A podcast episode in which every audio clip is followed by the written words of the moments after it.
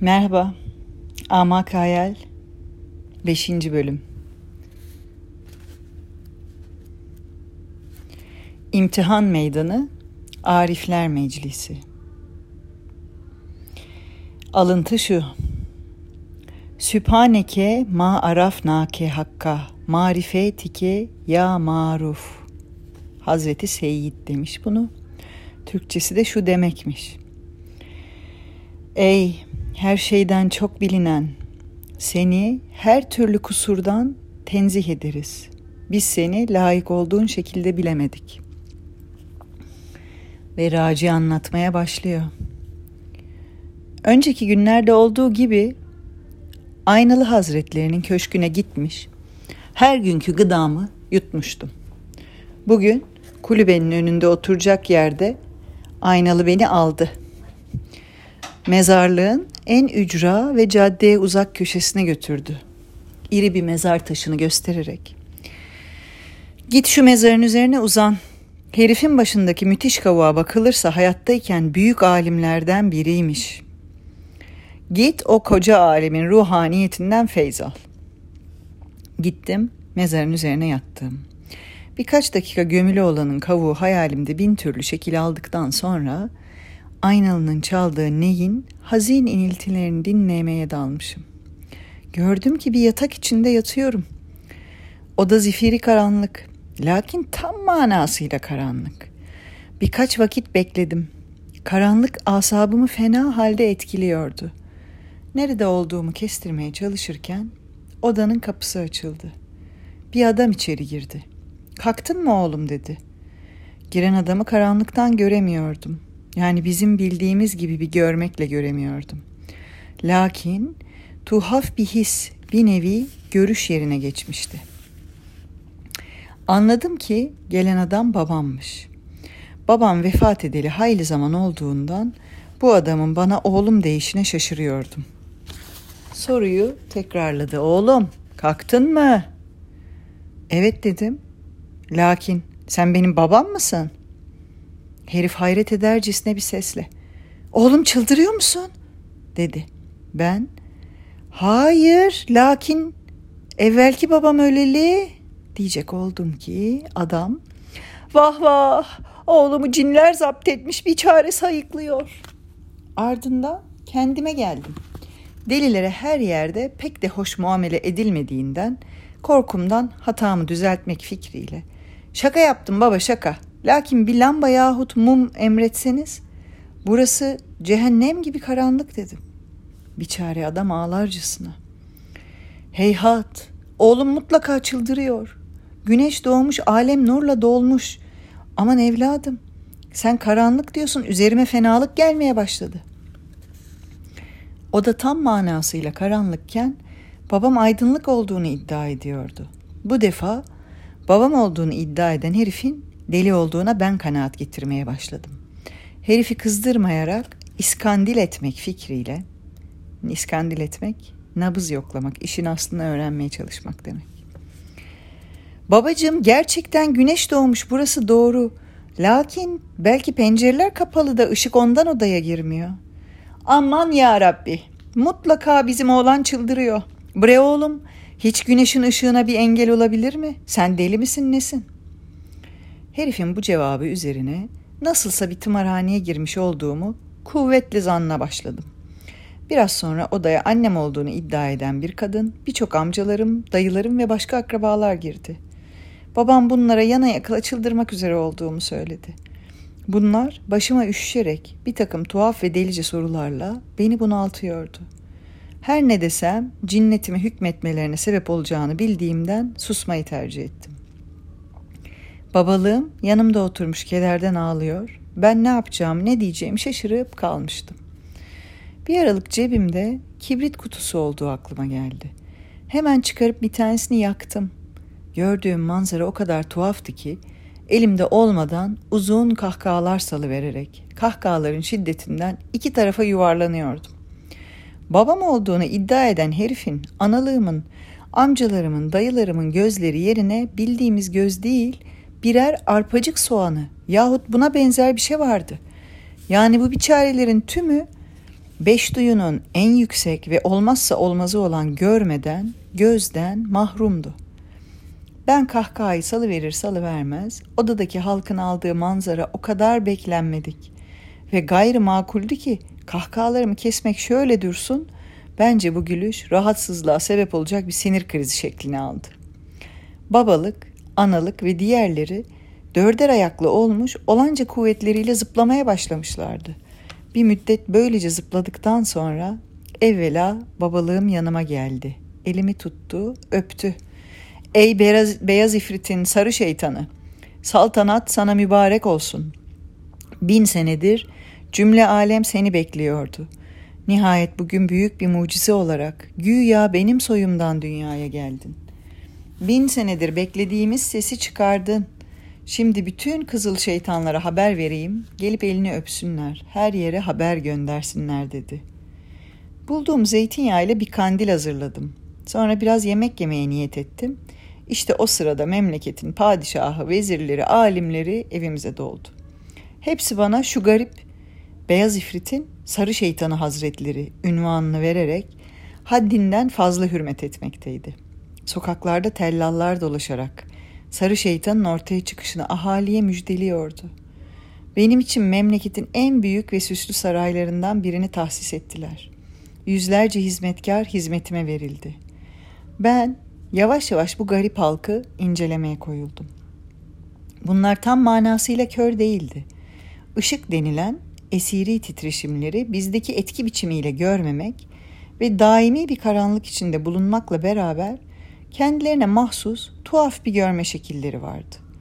Şehirleri epeyce süslü bir şekilde bina edilmiş olup sanat dallarında da şaşırtıcı gelişmeler göstermişlerdi.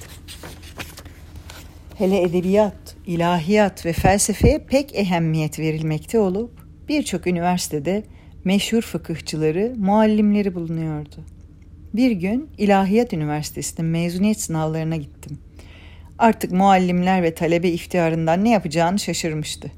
Üniversite müdürü ilim, kemal ve hakikatin ancak sarı şeytanda bulunabileceğini, yakında bütün mevcut bilgilerin incelenmesini rica edeceklerini açıkladıktan sonra müsaade alarak sınava başladı. Birinci sırada kayıtlı Bibi, Bibi adında zekasıyla meşhur bir talebeye sorular soruldu. Alemlerin yaratılışı hakkında şöyle bir ifadede bulunuldu. Bundan birçok sene önce Tata adlı alimin sözüne göre 15 bin sene önce beyaz ifrit altın semada mor şeytanlarla birlikte oturuyordu. Sözün burasında dinleyenlerin içinden bir itiraz ve eleştiri sesi duyuldu. Birisi dedi ki, 3000 senedir bu yanlış fikirde devam ediyorsunuz. Beyaz ifrit yanındaki şeytanlar mor değil, açık maviydi dedi. Üniversite müdürü karışarak. Efendi, şimdi talebenin sınavı var. İtiraz vakti değil. Başka bir vakit Sarı Şeytan Hazretlerinin huzurunda alimlerimizle imtihan olabilirsin dedi. Meğer herkesin fikrine aykırı bir takım yeni fikirler neşrine kalkıştığı halde hükümetin kahredici gücüyle susturulmuş, Tantan adlı ünlü alim üniversiteye gelerek benim huzurumdan yararlanıp itirazda bulunmaya cesaret edilmişti. Talebe sözüne devam etti. Mor şeytanlar beyaz ifrite haddinden fazla itaatliyseler de pek aptal şeyler olduğundan beyaz ifrit az çok zeki ve akıllı mahluk yaratmaya niyetlendi. Altın semanın süprüntüleriyle sekiz köşeli bir meydan yaptı. Fezaya tükürdü bir deniz oldu. Meydanı denizin üstüne koydu. İşte bu bizim alemimizdir. Lakin deniz suyu dondu. Alem buzlarla doldu. Onun üzerine büyük bir kazan yapıp alemin üstüne astı. Bu kazanı tükürüğüyle doldurup nefesiyle kaynattı. Alem ısındı. Ondan sonra mor şeytanlardan bir ikisini yontarak küçülttü. Sonra delip içini şişirdi. Bunları meydana salıverdi. İşte bunlar bizim atalarımızdır. İtiraz eden alimin sesi yine işitildi. Kazan da kazan, kazan da kazan. Bir kazan patırtısıdır gidiyor. Lakin kazanın kaç kulpu var? Kaç kolundan nereye asılı, neyle asılı? Bunu bilen yok, bu sırra eren yok. Hey cahiller!'' Ve nihayet iki taraf şamataya başladı. Padişahın uygun görmesiyle talebenin sınavı ertelendi ve bir haftaya kadar bütün ünlü alimlerin huzurumda fikirlerini arz etmeleri kararlaştırıldı. Ben hangisini haklı bulursam hakiki ilim onun malumatı sayılacaktı. Meclis dağıldı. Bir hafta sonra şehrin en büyük meydanında yüce bir meclis kurulmuştu. Ben büyük çanaklar içerisinde zeytinyağı doldurarak kandiller yaptırmış, meydanın her tarafına koydurmuştum. Alimler iki grup olmuşlardı. Birisi Tantan'ın başkanlığında yenilikçiler ve itirazcılar grubuydu. Diğeri ise Tuntun adlı baş fıkıhçının takımıydı. Nihayet Tantan ve Tuntun huzuruma geldiler. Tuntun dedi ki, Ey Tantan, binlerce senelik inceleme ve uğraş sonucunda elde edilen ilmi neticelere boş yere itiraz doğru değildir. Şimdi şarlatanlık sırası geçti. Haydi bakalım Sarı Şeytan Hazretleri huzurunda bize itirazını söyle. Tantan cevap verdi. Ey Tuntun, ben size her hususta itiraz ediyor değilim. Lakin siz ilerleme düşmanısınız, incelemelerde bulunmuyorsunuz, öğrendiklerinizi genişletmiyorsunuz. Mesela beyaz ifritin yanındaki şeytanlara mor diyorsunuz. E öyle denmiştir dedi Beriki. E evet ama hatadır. Zira binlerce sene beyaz ifritin huzurunda oturan şeytanların rengi aslen mor olsa bile onun ışığının tesiriyle açılarak maviye dönüşmesi gerekmez mi? Ey Tuntun, insaf et. Olabilir dedi Tuntun. Lakin bu konuda delil yok. Beriki cevap verdi. Nasıl yok? Ateşin karşısına katı bir cisim bıraksak nihayet yumuşar. Hatta bazıları erir. Demek ki mor şeytanlar şimdiye dek mavi olmuşlardır. Dedim ya olabilir. Peki şunu de.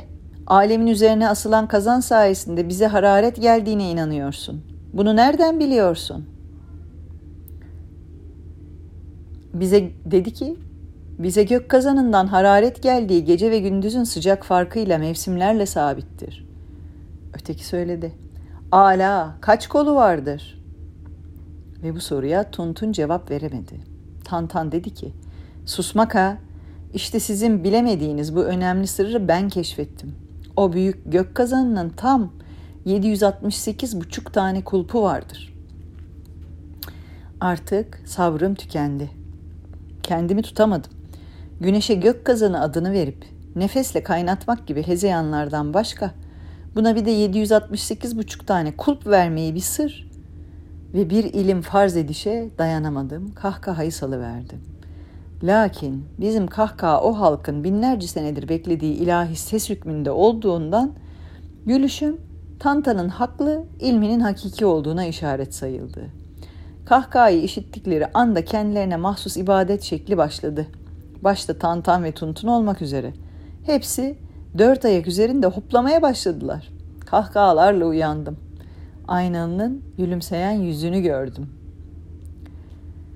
Dedi ki, Ariflerin mukayesesine, alimlerin yeni fikirlerine ne buyurursunuz? İşte varlıkların hakikatlerine nispetle insanların ilmi Tanta'nın keşfine benzer. Sonsuza kadar da böyle olacaktır. Zira insanların gözü hakikatleri görmekte arpacık soğanı kıymet ve nispetindedir dedi. Bu bölümün sonu. Ya böyle bölümleri ardı ardına okurken başlangıcında ve ortasında Allah Allah ne diyor bu? Nereye varacak? Nereye varacak? diye böyle hep bir boşlukta hissediyorum kendimi. Fakat sonunda böyle her seferinde taşı gediğine koymuyor mu? Hakikaten varoluşun sırlarına ermekte bizim gözümüz kulağımız ne ki arpacık soğanından öte bir şey mi ki? Biz bilmeye değil olmaya gayret etmesi gereken bir türüz belki de. Bunları düşündürttü bu bölüm bana. Aydınlığımıza karanlık, karanlığımıza aydınlık sanarız. Kendini sürekli yenileyen, yanıltan ve yalanlayan bilmi her şeyden öte sanarız. Ama onun da insan yapımı olduğu ve idrakımızla sınırlı olduğunu fark etmeden. Evet, Gördüğünüz gibi bir bölüm okumuş üstüne de üç buçuk düşünce ben eklemiş oldum. Sevdiniz mi? Devam edeyim mi? Ben seviyorum valla bu kitabı sizle birlikte yeniden keşfetmek. Hoşuma gidiyor. Yakında görüşürüz tekrar. Ferahlıkla kalın.